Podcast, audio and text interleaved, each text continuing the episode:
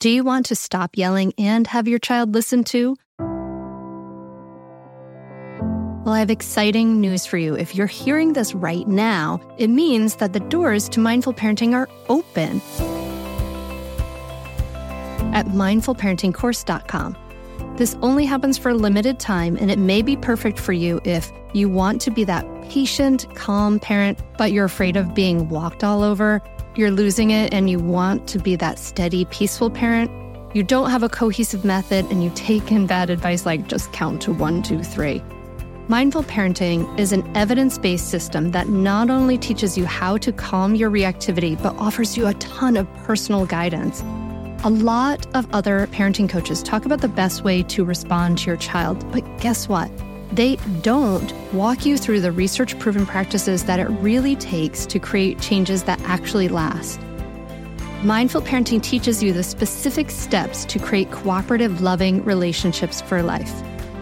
In mindful parenting, you can learn how to stay calm, even if you find yourself shouting hourly now. Be present for your child no matter what they're going through. Resolve conflicts easily without yelling or taking away the iPad. Set limits without your child resenting you for days afterward. And build trust between you and your child so that you avoid misery in the teen years. The doors are open now at mindfulparentingcourse.com. Unlike other programs in Mindful Parenting, we offer one on one coaching to every member and weekly drop in coaching sessions. Don't wait anymore. You and your kids are worth leveling up. Go to mindfulparentingcourse.com and join now before the doors close again. That's mindfulparentingcourse.com. I'll see you there.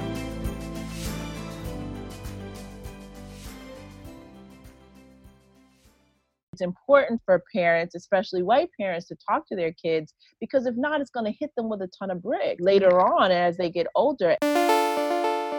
You're listening to the Mindful Mama podcast, episode number 249. Today, we're talking to Carolyn Helsel and Joy Harris Smith about how to talk to kids about diversity. Welcome to the Mindful Mama podcast. Now, with over a million downloads. Here, it's about becoming a less irritable, more joyful parent. At Mindful Mama, we know that you cannot give what you do not have, and when you have calm and peace within, then you can give it to your children. I'm your host, Hunter Clarke-Fields Mindful Mama Mentor. I help smart, thoughtful parents stay calm so they can have strong, connected relationships with their children. I've been practicing mindfulness for over 20 years. I'm the creator of the Mindful Parenting course, and I'm the author of Raising Good Humans, a mindful guide to breaking the cycle of reactive parenting and raising kind, confident kids. Welcome back to the podcast, my friend. I hope that you are doing well. And of course, a special welcome to new listeners. This is going to be a powerful episode. In just a moment, I'm going to sit down with Carolyn Helsel and Joy Harris Smith, authors of the book, The ABCs of Diversity Helping Kids and Ourselves Embrace Our Differences. Talking about diversity, right? Like we need to talk about these things, but it can be hard. It can be comfortable talking about racial diversity and lifestyle differences, right? So the thing is, it's our job. It's our job to raise the next generation to respect and learn from people who look or believe differently than we do. Carolyn and Joy offer practical ways to build compassion and empathy in our children. And we talk about, you know, how we have to practice restraint when answering questions from kids. How our kids watch everything we say. Once again, it always comes back to modeling. It really, really matters and how actually food can be a really cool point of entry into experiencing different cultures, right? Pretty cool. I love this. So I know you're going to love this episode. Please, of course, take a screenshot and let me know where you're listening and what your takeaways are. And I will love to see that. I'm looking forward to doing it. I think that this conversation about diversity is something that so, so needed, right? We can clearly see it's so, so needed that we have to make change and we can make change in our own lives, right? We want to change the world. Let's start with our own lives. And if we can do things in our own lives, that makes all the difference in the world really is awesome. So I am so psyched for you to dive into this conversation. Let's get to it. Carolyn Joy. Thank you guys both for coming on the Mindful Mama podcast. Thanks for having me. Yes, thanks for having me. Well, I'm excited to talk to you. A friend of mine put your book in my hands and your your timing, well, as we talked about maybe like book tour wise is not so good, but uh, your timing for for this book, the ABCs of diversity, is really good, right? Because we are really seeing how much we we need this work and how to talk to kids about it and how to understand it more in our own lives. So um, so this is this is awesome. I'm so glad that you're able to do this, and this book just kind of popped into my life. Um, and you both shared talking about this book from different perspectives. Carolyn, you're a white person, and Joy, you're African American black person, right? So you uh-huh. come together and share these different perspectives, which I really appreciate. I love that combining together. And you talk about how the language of diversity is a new language and i was wondering if you could like talk to that a little bit more because a lot of us like as parents were raised in this like you know we're all just one kind of generation i think like uh, me at least as a 42 year old like we were kind of raised in that way and we of course know now that's not wasn't so effective. So what is the difference in this language that we need right now Anyone want to take that? go, go for it, Carolyn. um, well, the language of diversity is this idea that all of us come from such different backgrounds, and just assuming that we all speak the same language assumes that we share the same experiences. And so, what we're trying to do in this book is help people acknowledge that there is this language of diversity. There is this ability to talk across our differences, but it has to be learned. It's not mm-hmm. something that our parents can necessarily uh, just give to us, or the ones that raised us gave to us. Um, but mm-hmm. it's something that we can learn, uh, and that that that's one of the tools that we're hoping to give readers of this book. And I think if I can add to that, it would be the fact that it has to be an, an intentional, um, you know, you have to be intentional about doing that. Um, we don't all speak the same language, and just like we put an effort to learn a language, uh, whether we're required to or whether we just want to, it has there has to be an intentionality. And I think, given our current social climate, that is extremely evident is that if we're not intentional about it, it's not going to happen. Yeah, or it's going to be pretty unskillful, you know, and mm-hmm. it's going to get pulled into different sides of extremes and things like that. It seems like so, and I love the way you guys talk about the you acknowledge the the difficulties right you acknowledge that we have these patterns within us that prevent us from kind of engaging with this. Like so i know that there's a lot of that it's difficult right? Like we're seeing that for a lot of people that it's difficult to to there you know just the whole like black lives matter has brought up a lot of difficulty for a lot of different people and it's hard for people to sometimes engage with that and i love the way you name that these patterns. So maybe if you could you want to share what those what those patterns are. You talk about them as the abcs right? Like so uh, so I don't know, Joy, you want to share what what are, what are those patterns that we that we the way we pull back, right? Um, um, that keep us from engaging. Sure, I'm just going to bring it up now because um, I, as we're talking about children, I have two littles, oh. um, a a, uh, a four year old and a, a five year old who are very much um, in my in my space. so I'm, I'm just bringing it up right now. Just give me one second. Okay, Eden. Okay, I, and I apologize because she she's literally right on top of me. Uh, here it is. All right. Um, uh, here we are. Okay, so the first we have the book is framed with three different sets of ABCs, and I'll do the first, um, and I guess that will give Carolyn time if she would like to do the second, or I can do them all. Um, it's automatic ABCs. Mm-hmm. So it's that these these ABCs these are unhelpful but but pre- predictable responses. Um, the A stands for afraid, the B stands for backing away, and the C stands for control. And these are unhelpful responses to learning the language of diversity. Um, so if you're afraid, you ask yourself, what makes you feel afraid in this space? Um, when you notice yourself backing away, the physically backing away, um, you're asking yourself why, especially when you you know when you notice that.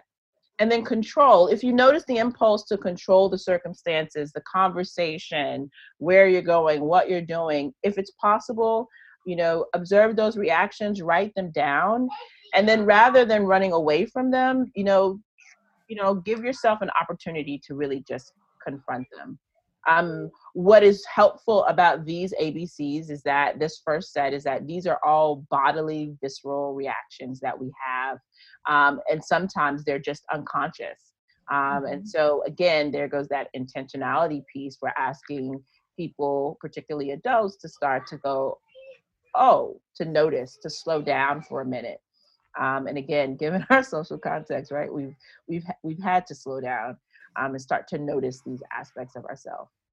I love this because it's mindfulness, right? Like you you don't use that word, but it's mindfulness. It's like, mm-hmm. oh, check inside, notice this feeling of like maybe there's this fear, maybe there's this backing away. And you're right, like I think it's generally unconscious. People just often register like maybe a discomfort feeling and that like this is what mindfulness asks us to do is to is to look at like what are these places of discomfort and, mm. and what they what they're teaching us. And I, that's exactly what you're doing and saying that and acknowledging that yeah okay so if you're your listener like entering into a situation where there's differences and diversities then you're you're um that it's this is natural this may be a natural response for you or a habitual response and that's okay like that's normal. I love the way that like this normalizes that but you invite this this mindfulness to say okay yes this is here and then you offer like what do we do with this? Mm-hmm. so i don't know if you want to take it from there as far as like what you know these kind of intentional like the ways that we can then engage it like okay i'm noticing this fear noticing this discomfort noticing i kind of want to back away or i want to talk too much because i you know or whatever.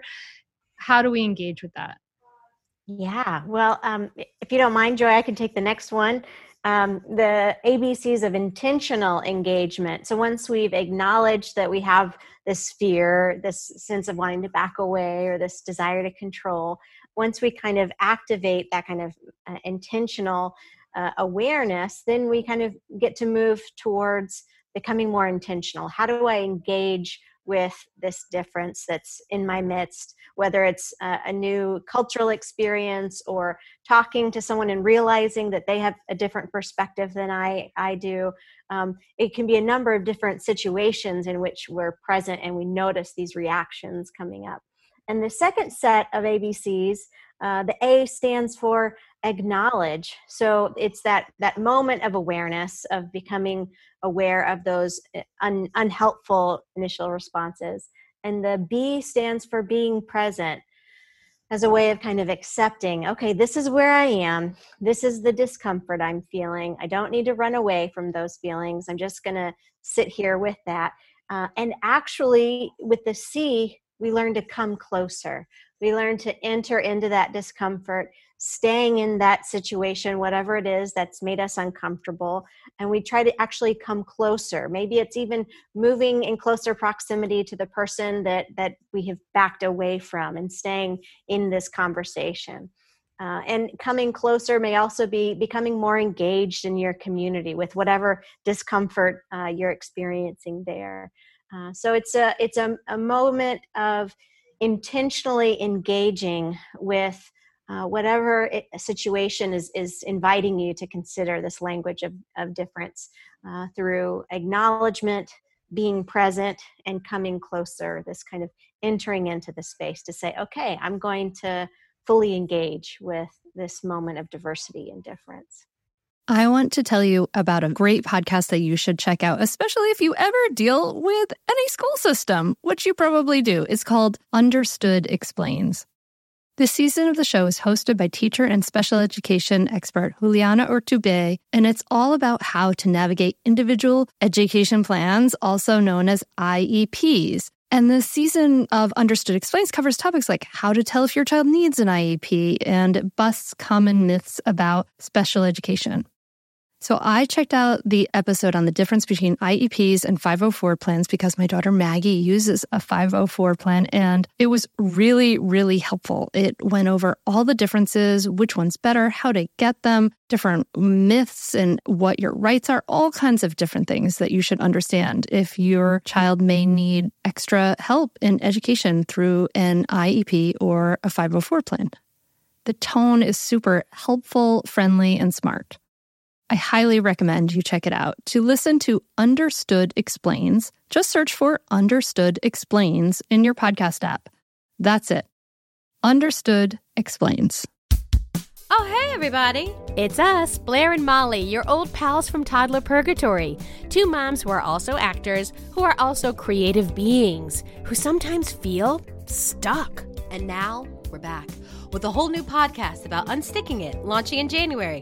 What happens when life gets in the way of our creativity instead of nourishing it? We talk to all sorts of guests about how to break through the mucky, gluey, sticky wall that can get between you and your creativity. We hear about their journeys, their successes, their challenges, and even their bougie coffee shop orders. Mm.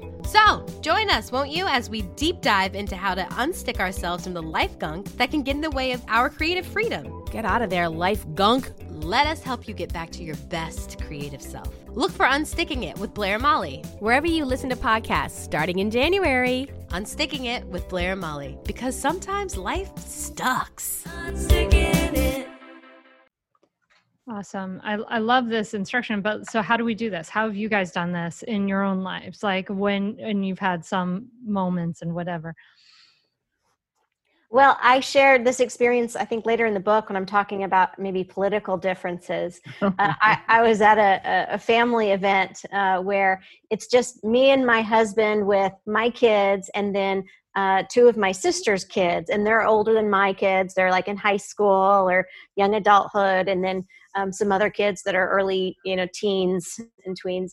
And we start getting around the table, and something political comes up and all of a sudden, I'm learning about these perspectives of my nieces that are very different from my own political background. And so as I'm as I'm reflecting on it afterwards, immediately I kind of want to control the conversation. You know, I kind of want to steer it a little differently and and get my nieces to think a little differently. Um, but rather than than having that kind of impulse, I I think if I had been more intentional about coming closer, I could have learned more from that experience. So I'm, I, I it's, it's not a, a positive example of how I was able to do it, but rather thinking back, if I had had the, the presence of mind to say, wow, they have a very different view. And rather than me feeling like I needed to control or, you know, back away, what if I had just acknowledged this difference and was present with that and, and moved closer, which would have meant asking them more questions and getting to know them more to figure out where this particular uh, idea was was coming from i may have learned more and deepened that relationship yeah, yeah. It's like this curiosity, but we all have this kind of impulse to like, if we're feeling uncomfortable, to like fix it, right? Yeah, um, yeah. Joy, have you had any of those? Like, so how do you?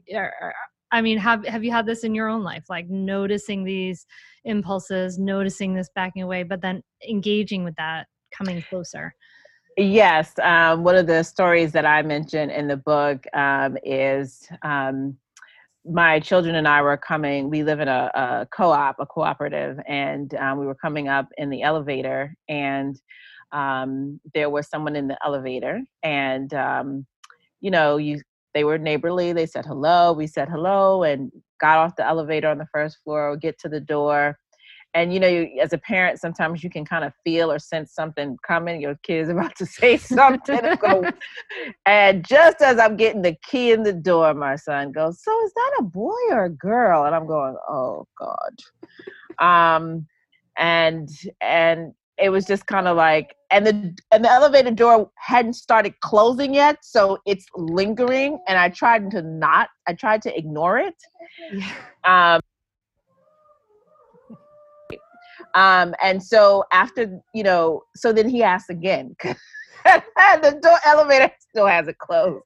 And i'm going oh my god so i said well take a deep breath and i'm like so what do you think and then he starts to kind of giggle. He's like, "Well, I think it's a."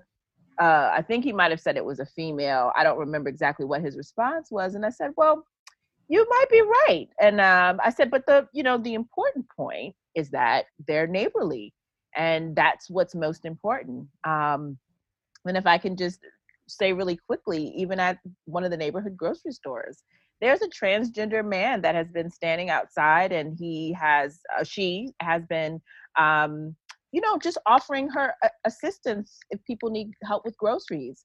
And um, really wonderful and personable, but because of our societal situations and the the culture of the community, people really kind of they kind of you know first, and then as they realize this person's a really nice person, you see people's guard kind of they tend to kind of calm down because they're just trying to make money um, and trying to earn something during this mm-hmm. time. And but that you know it's cha- it can be challenging. So I had to engage it. I, I I with my kid I had to engage it, and even with the person that is at the grocery store, even most recently. You know, I try to be personable. I do speak to the person. I say hello because they're mm-hmm. getting a lot of rebuff and the rebuff is not verbal rebuff but it is it is nonverbal rebuff which is just as powerful well, it's interesting. It's like how we deal with differences, right? Like just mm-hmm. things we're not used to, and and we don't aren't. I mean, I had a very similar experience. Like I was at a retreat, and uh, like a, maybe three years ago now, and there was a a, a trans trans woman there, and that was something that was really unusual for me in my life, and I could feel that I felt really uncomfortable around this person. And I think at that point, I didn't have the wherewithal. I did not come closer. I stayed away. Mm-hmm. And I, but it, for at least, what I hope at least for me is that it was a situation that made me start to think, made me start to question, maybe start to say, look at these reactions in my body. But, but this is like pretty normal human behavior in a lot of ways. Like we're we are primed by our biology to look for to have like in group out group kind of stuff. So it's and kids see all of our differences and so we know that we need to talk about our differences right? But it becomes really tricky like um you know uh, and you know the uh, and i love this idea of like we want to come closer and you recommend also like going to places like kind of like helping to normalize differences in general sort of in your life like get out of your maybe if you're like in some white suburban bubble like try to get, to get bring yourself to places to get out of that. Um, tell me talk to me a little bit more about how we can start to like uh you know why we should push against these kind of uh, you know evolutionary kind of in group out group kind of biases that we naturally have and, and how we can push against them well, I know that some of the, I mean, so I think that you're correct in that there are some aspects of us who, I mean, there, we look for similarities, right? And mm-hmm. I mm. think that that aspect of it is normal. But those things aren't necessarily racist or racial. Mm-hmm. They become that over time, right? Mm-hmm. Because, you, you know, psychologists have always noted that children um, even as as young as like six months notice the differences in people um, and they gravitate toward people who look similar to them but that's not necessarily a racial issue mm-hmm. um, and then when we look back even in history um, groups of different cultures have always intermixed and intermingled for reasons of survival Mm-hmm. And I think that, you know, that's even happening now in our sort of extremely globalized world and culture. Natural resources, what's happening with the earth. Um, if people don't, if we don't learn, we're going to be in a, a, a dire situation because every part of the world doesn't have all of the natural resources and we're going to have to work together to share um, and i think that's where the third you know abcs comes in the interpersonal because all communication i believe is it begins from an interpersonal is building a more you know just society and it's looking at access that stands that's a build for b and c is cultivate.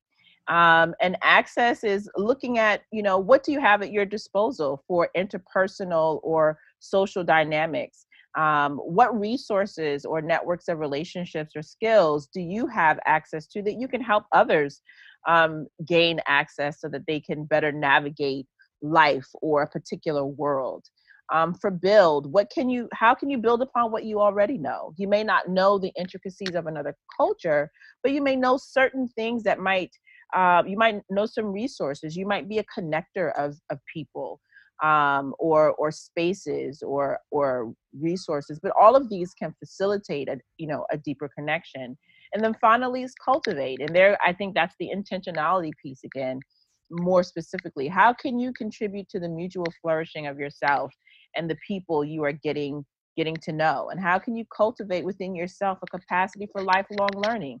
Um, as an educator from you know doing k to 12 and now graduate school you never stop learning. I mean you just don't um, i think when we stop learning then we die right mm-hmm. when things mm-hmm. stop growing they die they cease to exist and i think that um, that's where we need to to move toward is that we are always learning um, so mm. i'll just yeah yeah yeah well it, it's interesting like okay so this is where you know we want to think about what we have access to i thought about that as i was reading your book i was like oh like you know there's certain things like for instance my husband has access to because he makes uh, electronic music and he does he has this whole world he has access to and like he could give that he could uh, you know he could open those doors in some ways to to show that this world exists to a whole bunch of people who don't know it exists. Um, he's an introvert so i don't know if he could be crazy about this idea but uh, like maybe you can you speak to this a little bit more carolyn? Like how how do we in practical terms like how do we how do we do this like access build cultivate? How do we how do we push against these kind of these these boundaries that we feel?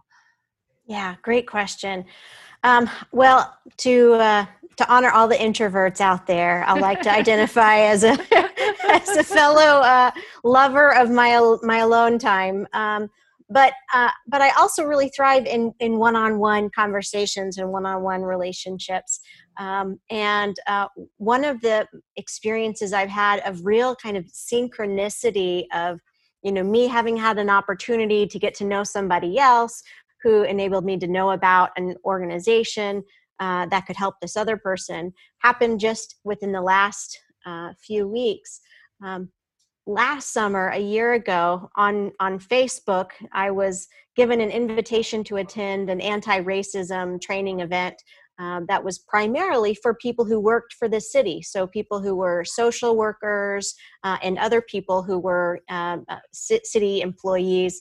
But it says they have a few openings for community members so, as someone who talks about racism but hasn't gone uh, in a long time to a People's Institute Undoing Racism event, I thought, well, if it's open to the community, like I'll go. Uh, and so I put myself in this position uh, of, of going across uh, the city of Austin to uh, where they housed this uh, event, which was at the Big Brothers Big Sisters uh, headquarters for the city. And I got to meet all of these amazing people who worked in different agencies for uh, child protective services or, you know, social workers who were in, in other agencies. And it was this powerful experience of connection for me and learning to get to continue to learn uh, through this anti racism event and at the end of that event i got a card from one of the the women that i met.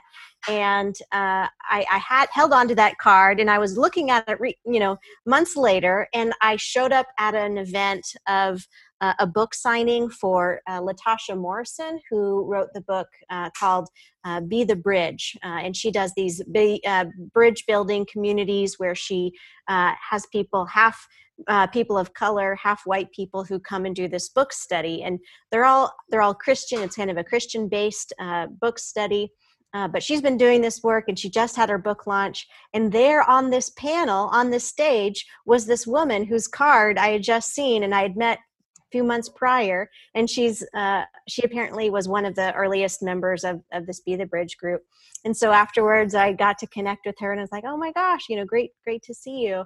And then months later, with everything that's going on after the murder of George Floyd, she's leading some events in Austin to to do uh, protests, and we connect online again.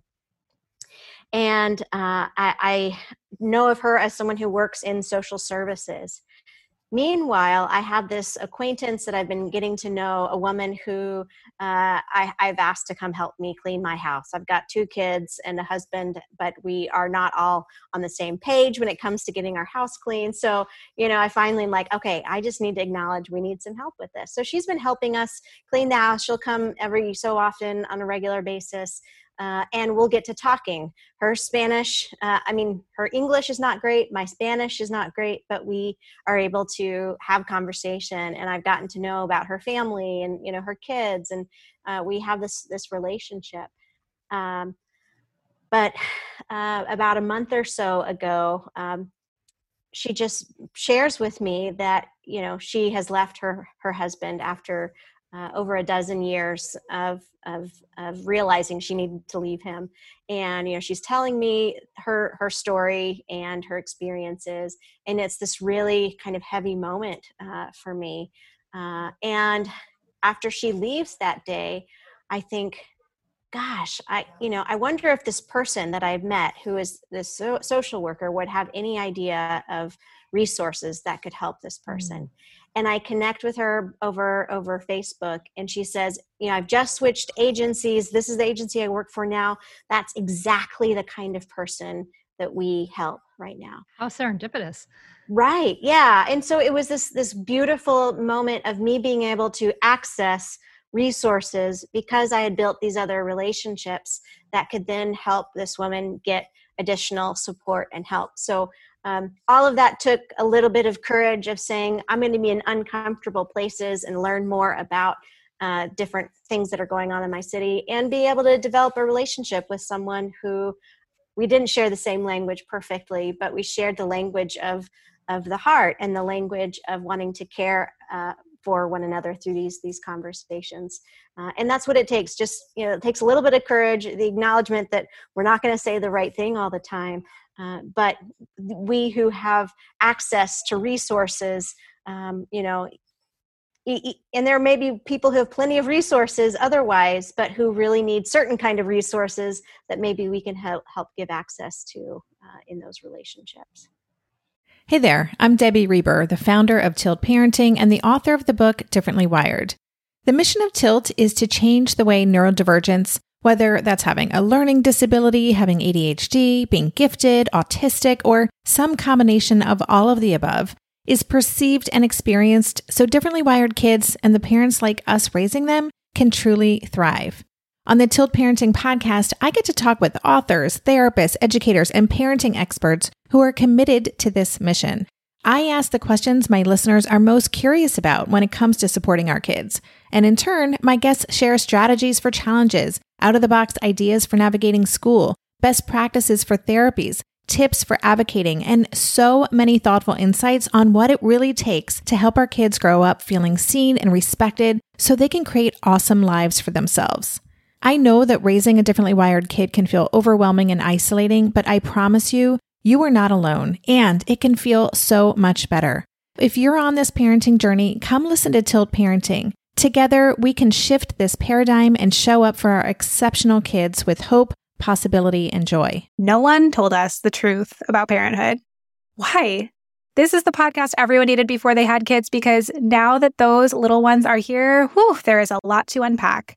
I'm Rachel Shepardota, and I am your host for the podcast No One Told Us, where we tell the truth about parenting and let you in on all the stuff you really should have known about before having kids. I am the founder of Hey Sleepy Baby, but this podcast is so much more than sleep. We'll be diving into all the topics that you really care about and need to know while you do your best job raising those adorable tiny humans. Our goal is to just make you feel less alone and less overwhelmed.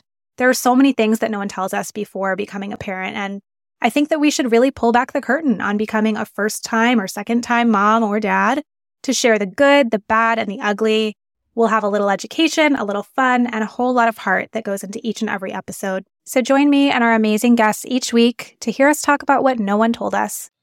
Uh, you know, this for me, this conversation brings me back to I talked to um, Nefertiti Austin, uh, the author of Motherhood So White, oh, oh, last year, and she, she, you know, she talked about like challenged challenged the uh, me and the listener and everyone you know to go build bridges and to look at our own friend groups and things like that. And i thought oh you know this is interesting because yeah, like for me personally, like I live in like a really pretty white community, other than my immediate neighbors, um, and and it really made me sort of think and you know it's been interesting kind of like in the time since then i have been more intentional about crossing bridges for you know and and for me, I'm psyched that I did ultimately because I actually have like some friends that are now different from me in a lot of different ways. And it's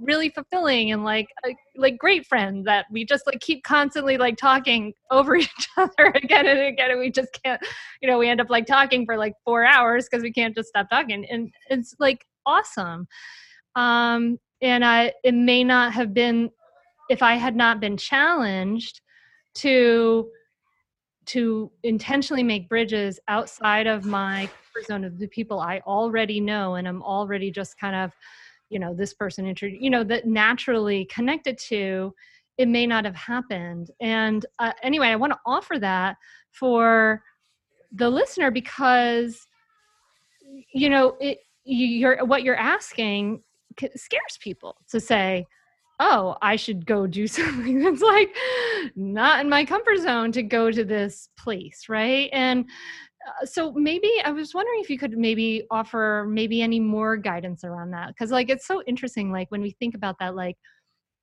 um you know like sometimes I think like I've always like had this like curiosity about like wanting to like go to like for instance like a black church where they did like tons of singing. Like my brother, like he went with some friend to some church. He was like, it was so awesome. It was super fun. And I'm like, that sounds amazing. But I would like never just be like, here I am by myself. I'm just gonna show up. Hi everybody.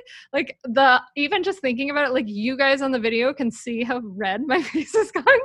you know? So is there are the like what are like the intermediary steps between like doing like the really, really scary thing and then not doing anything at all because because those steps are too scary for people. You know what I mean? I have a, a, a student. It made me think of a student of mine that I had in intercultural communication in the church, and she um, grew up in the Midwest. And I believe this, as the story goes, her father was adopted, and he is of Asian descent. I believe it's Korean, and so she really just grew up in a predominantly white space, um, but knowing that that's part of her heritage, and she started to wonder about it. And her entry point has always been food. And mm-hmm. so I think it's finding an entry point that you can enjoy and that's how most people begin to get gain exposure to different cultures is they try the food um, and so it's usually not as intimidating right as having the conversation but it can build up. Um, in the education world we talk about building schema building people up developing them so that they can then take in the next bit of information well we all have to eat right? So one way to engage that is you know, I think in New York they have restaurant week or different major cities they mm-hmm. have these restaurant weeks, right? And there's this all this kind of food, right? Um, I forgot what the company is. There's one of these like um, delivery change, and it's it's talked about you know all the different kinds of food that they have and they call it american food. Like all the different range of food is now american food. Like american food is not american food now without thai or without um, um, southern you know barbecue. It's it's just not because that's what we you know everybody tries it. And so even if you have a particular cultural food that you eat most of us have tried something.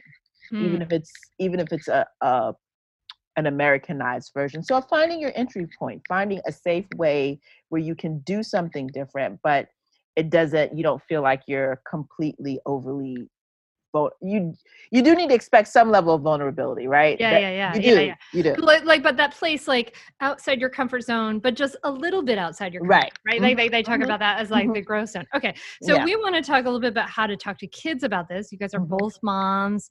Mm-hmm. Kids are noticing these differences. Mm-hmm. What are some of the ways that we can be talking about kids, talking to kids about differences at different le- levels, and then also like what do we do in those situations and your kid's like mommy like and they ask a really embarrassing question um so yeah let's what what are some of the ways well maybe i yeah what are some of the ways we can start to talk about the kids and i want to think also about kids in different circumstances because some kids are in really diverse circumstances and some kids are like in the bubble of people who just look like them mm-hmm. Mm-hmm. You want to take that, Carolyn? You want to start? Carolyn, you are muted, my friend. I, I can't start unless I'm unmuted. That's right. uh, um, well, and one of those things is, you know, it's funny that I started off muted, but in some ways it's good for us to start off muting ourselves in the mm. conversation. Mm. And and oh. if kids bring something up to kind of mute our initial desire to or explain something and uh, give them the full as much as we know about a subject and to ask them more you know what brings that to mind? Can you tell me more about the situation? Can you tell me more about uh, why why you think that about that person? And it's often in hearing more about what where our kids are that we can learn our starting point. So we often out of our own anxiety again uh, we want to jump in and fix it but rather kind of how do we mute ourselves for just a minute and keep listening to our kids so that they can share where, where they are? Because they're in a process of constantly adding to their schema. We don't know what kind of scaffolding they already have in place or or need to have in place. So by listening we can kind of first hear where they are in in this situation one of the um, things that kids are used to, especially that K K to three, I guess they do that is that show and tell. And I think um, as a teacher, it was something that I learned that even in my instruction, I needed to show and tell. And I think parents have to be willing to do the same. They can't just tell kids, they have to show and tell. So I think, along with, you know, what Carolyn said, you know, muting yourself, listening. We don't talk enough about listening and being able to not just hear, but listen.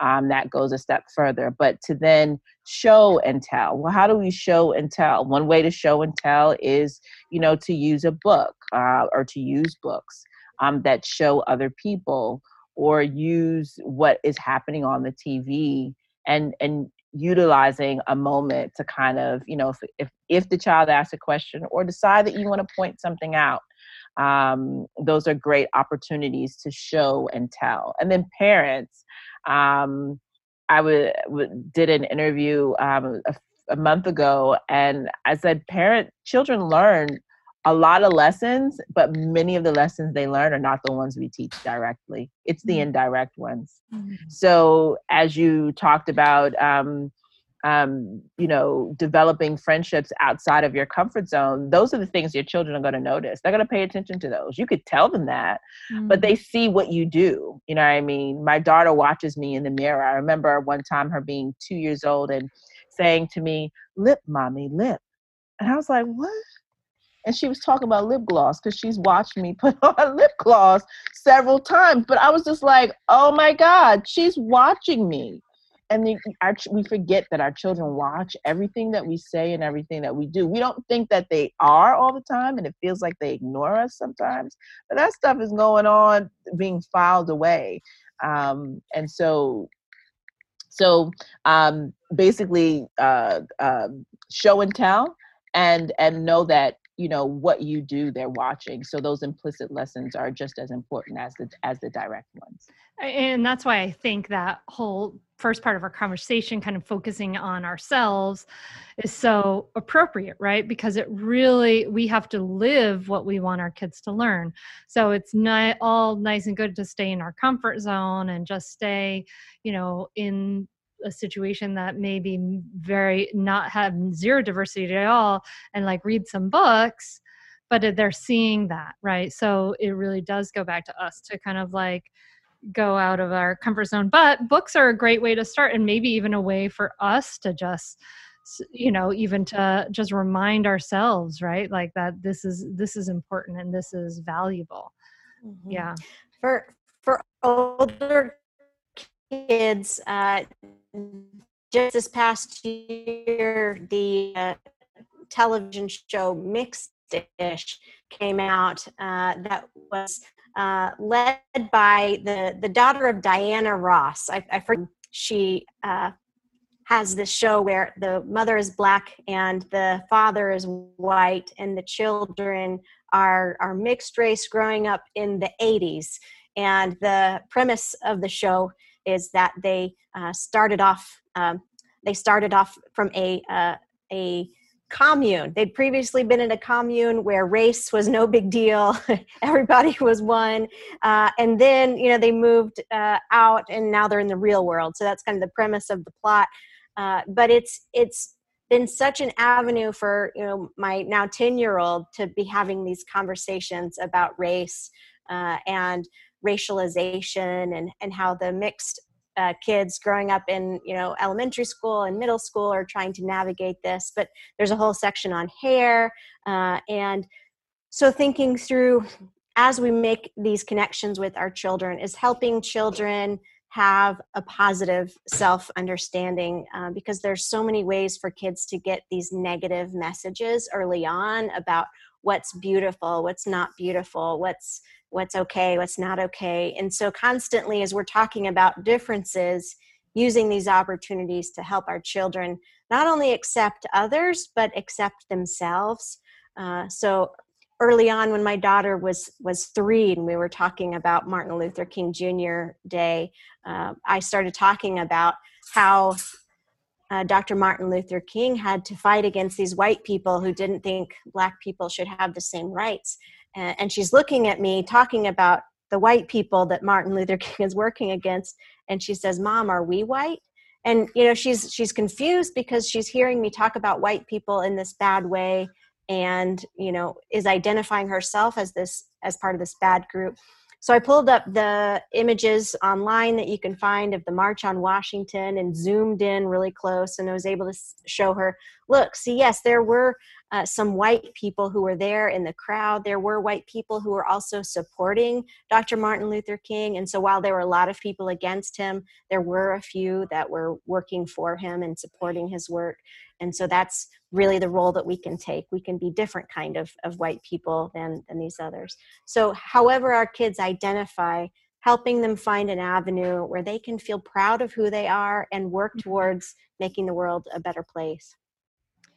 Yeah, that's interesting because like we don't, you know, I, I think about that like the idea of like the that guilt, right? Like white guilt, like, and I wonder like, it doesn't seem like that's in a lot of ways very maybe that helpful to like for people to feel guilty about things that they you know what i mean? That may that their ancestors you know it's like a com super complex issue obviously and so many but like i how do we you know it's like interesting like we don't want especially white kids like how do we prevent white kids from having a either a false sense of superiority because that's the culture or guilt right? Like and navigate between those two. Like is is that something we might talk about with kids when they're a little older?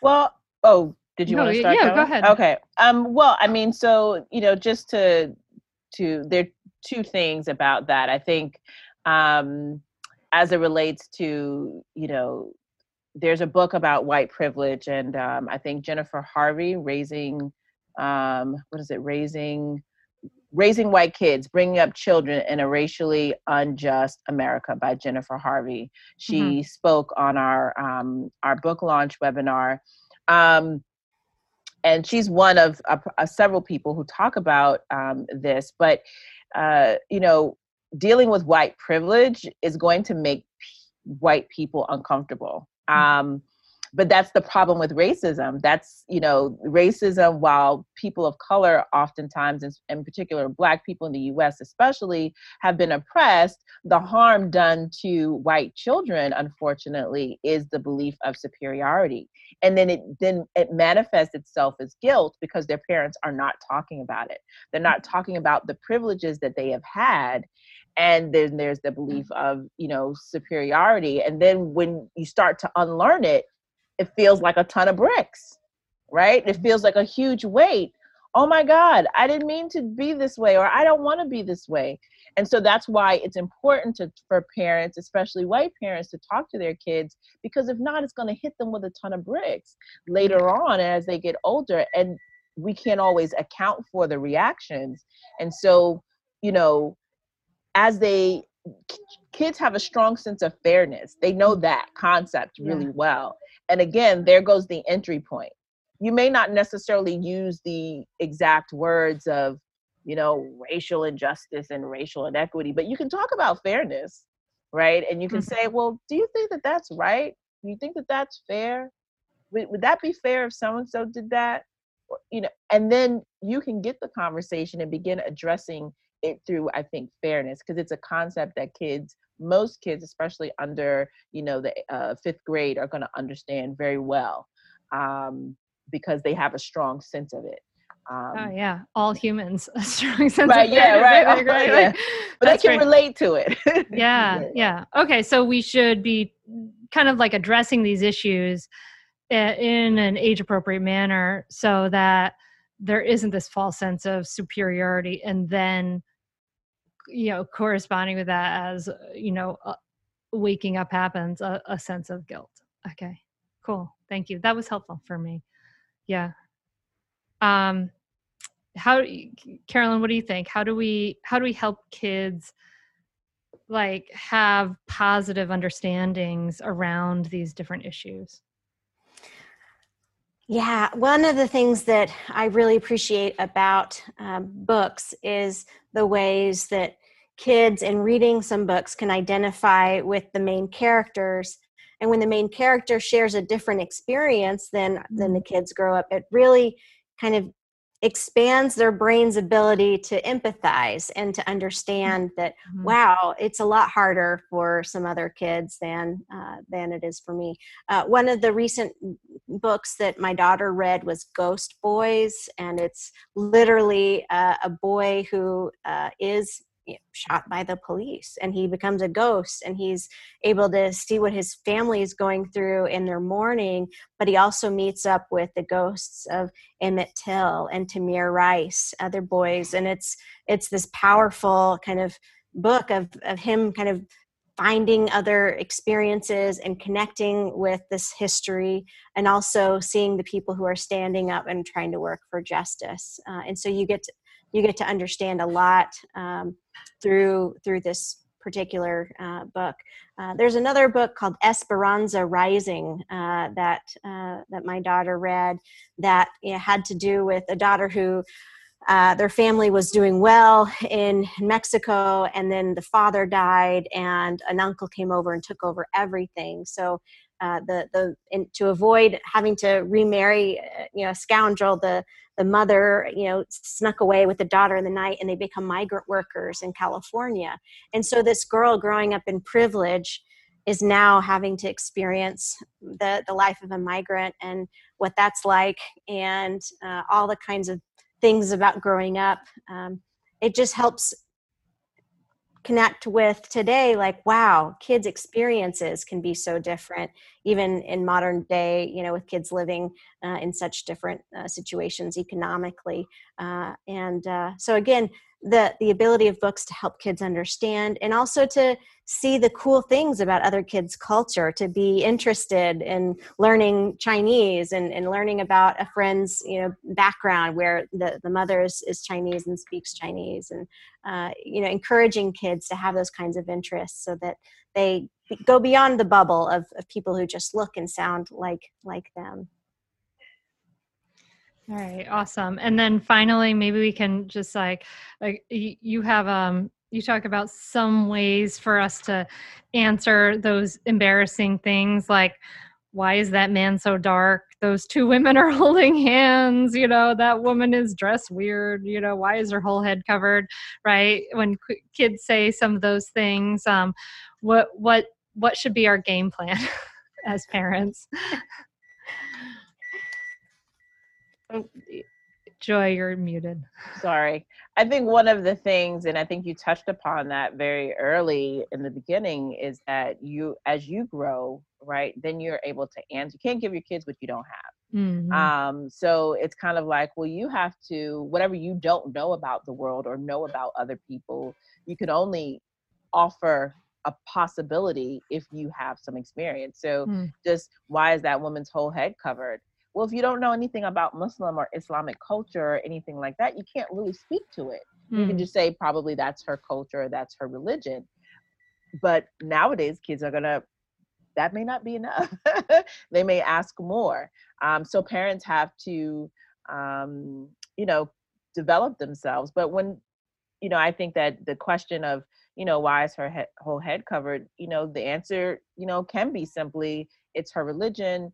Um, they have a belief where you know people are supposed to be fully covered in public. Um, but again, I think that that just comes with parents being able to um, to know themselves. Um, why are the two women holding hands? Um, well, because they like each other. They they love each other, or you know. But you got to be willing to to have some inkling, some idea mm-hmm. Um, about you know about what's going on in the world and not a judgmental one but some people like have affection for someone who who is also of the same gender and that's normal and that's okay. Mm-hmm. um and most people there are many people who still struggle with that. Um but i think you have to you have to be willing to to to again challenge yourself. I think that's where it resides for me. Parents have to really be willing to step outside their comfort zone and be willing to look around and know what's going on in the world to be able to answer those questions for their kids. Yeah yeah it's about us getting us getting a little more informed. It's interesting because it's like you know we we have to walk that balance between like kind of like comforting and soothing ourselves and staying in our comfort zone some way because the world is crazy and we can't just be like totally informed about everything because you go insane. And you know that's a bit of self-care but it also to challenge ourselves to be outside that comfort zone a little bit. And and that's um to to just slowly progressively learn. I think that's really the invitation that i'm hearing from you. Mm-hmm. Yeah, and in in that part of the the book where we mention some of those embarrassing opportunities uh, for us to have learning experiences with our kids, uh, it takes us being intentional and mindful in order to even begin to to to to respond. Uh, so you know, uh, there's a few suggestions. I, I, say the acronym for that would be ah, you know, because at first we're kind of thrown off, you know, the shock. That's great. Uh, each of those A's, you know, stand for for different things. You know, the first is as affirming. Once we've kind of gone through our own ABCs and we can affirm our discomfort, then we affirm our child's question. You know, you're mm-hmm. you're right. You know, it, it, sounds like you're noticing, uh, you know, that that those two women are holding hands. Uh, you've got a good set of eyes. You know, it's mm-hmm. it's, it's, affirming the kid, and and then the second A is to ask. You know. Um, mm-hmm. Uh, you know, do you see other grown-ups holding hands sometimes? What does it mean to you to hold someone's hand? Mm-hmm. So again, you're asking a, a, a question you know when you notice that man in the wheelchair how does it make you feel have you ever seen someone in a wheelchair before mm-hmm. and then uh, the, the next a you know admitting what you don't know you know maybe he was in a wheelchair because he was born that way or maybe because he needs it to get around as fast as, as you and i can so um, admitting when uh, we're giving our best guess you know mm-hmm. to our kids mm-hmm. but that we mm-hmm. don't know all the answers Mm-hmm. Um, and then finally, we can, uh, you know, the last A is if it's possible, maybe even allow the other person to to answer directly. So, mm-hmm. um, you know, hi, you may have overheard my child asking a question about you. You know, I was wondering if she could ask you about your gender. I told her not everyone identifies as a boy or a girl, and I wonder mm-hmm. if you'd be willing to share with us your preferred pronouns. Uh, and again, it may not be something that the person wants to share, uh, but it uh, it, but again shows us that shows our kids us trying to trying to learn you know mm-hmm. My daughter noticed the two of you holding hands and she asked me about it. I told her maybe you two really liked each other. Was that an accurate guess? You know it's, it's kind of again letting them know you're you're trying to educate your child by also affirming you know their relationship. You're not there judging them but mm-hmm.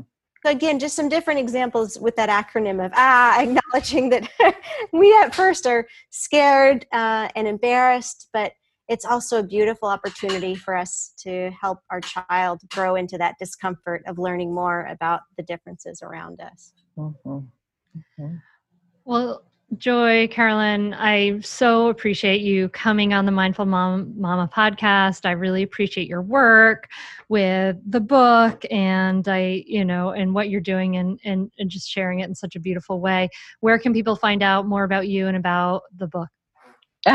okay okay um am i muted okay no i'm not okay so um www.abcsofdiversity.com on Instagram, it is at abcsofdiversity.com. I mean, uh, ABCs of Diversity. Um, you can find us on the website and also on, on Instagram. Those are two most active places. We do have a Facebook page as well. Um, we're on a little summer hiatus, but um, we'll be back. We'll be back in the fall. But you can find us there most of the time. Well, thank you so much. Um, there were so many more questions I could have like we talked about, and uh, and you know, I just uh, I think these are important conversations to have. Mm-hmm. So so so much thanks for doing this work together and like putting this work out into the world. It's so needed, and um, and of course for for joining us here. Thank you. Thank you. Thanks for having us. I love how they suggested food as this like great entry point into experiencing different cultures, right? Like I love that. That's so cool. I want to go to some, you know, maybe we'll go to like a Jamaican restaurant soon or something like that. That would be really cool. So, wondering what you're going to do. What is your takeaway? What are you going to take from this? Uh, as far as how are you going to bring some more diversity into your life? This is clearly something we need, right? Like we need to we need to break down these barriers. We need to do it ourselves. Like we need to do it in our lives, right? We we want to change the world. It's great. We can talk a good talk, but we have to do it in our lives. Like we have to make our lives more diverse. And so I challenge you, you know, do you have all friends of one race or ethnicity? And if so, why don't you challenge yourself to a friend outside that if the opportunity arises? Like push yourself to be a little bit more accepting, even if it makes you a little uncomfortable, that's okay. That's okay. It doesn't mean you're a bad person. It just means you're human. It's okay. But yeah, let's do this together. Let's go eat at some different restaurants and, and experience some different things and think about being that change that we want to see in our children, right? We want to build that compassion and empathy in our children for sure. I know it's so hard when we're like all stuck inside with the pandemic. I hope that you're doing okay with everything, my friend. It's such a world, man.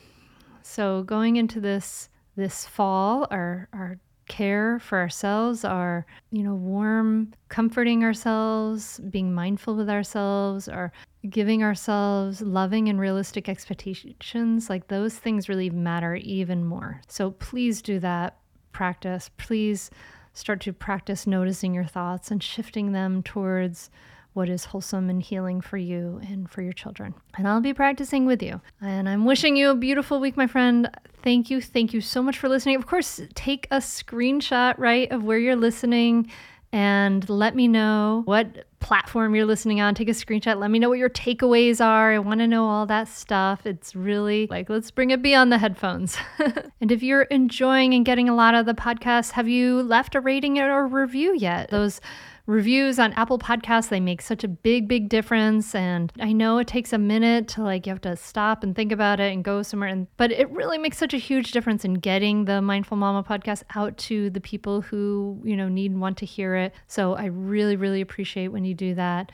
And when you share it with your friends, it makes such a huge difference too. So thank you, thank you, thank you for those ways of supporting the podcast. Another great way to support the podcast is to get your copy of Raising Good Humans. And when you do, you can go to raisinggoodhumansbook.com and get the bonus meditations and things like that. So, all great ways to support the podcast.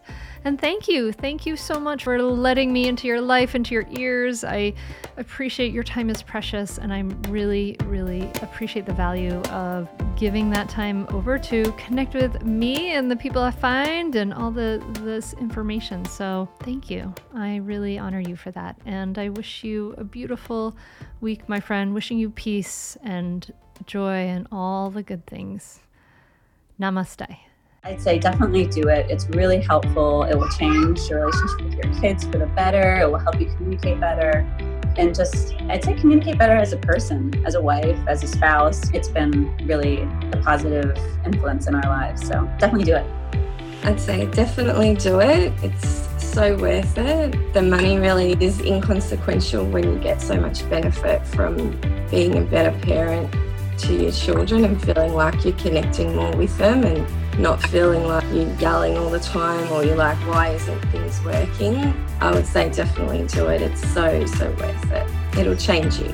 No matter what age someone's child is, it's a great opportunity for personal growth and it's a great investment in someone's family. I'm very thankful I had this. You can continue in your old habits that aren't working, or you can learn some new tools and gain some perspective to shift everything in your parenting. Are you frustrated by parenting? Do you listen to the experts and try all the tips and strategies, but you're just not seeing the results that you want? Or are you lost as to where to start? Does it all seem so overwhelming with too much to learn? Are you yearning for a community of people who get it, also don't want to threaten and punish to create cooperation? Hi, I'm Hunter Clarke-Fields, and if you answered yes to any of these questions, I want you to seriously consider the Mindful Parenting membership. You will be joining hundreds of members who have discovered the path of mindful parenting and now have confidence and clarity in their parenting. This isn't just another parenting class. This is an opportunity to really discover your unique, lasting relationship, not with your children, but with yourself. It will translate into lasting, connected relationships, not only with your children, but your partner too. Let me change your life. Go to mindfulparentingcourse.com to add your name to the waitlist so you will be the first to be notified when I open the membership for enrollment. I look forward to seeing you on the inside. mindfulparentingcourse.com.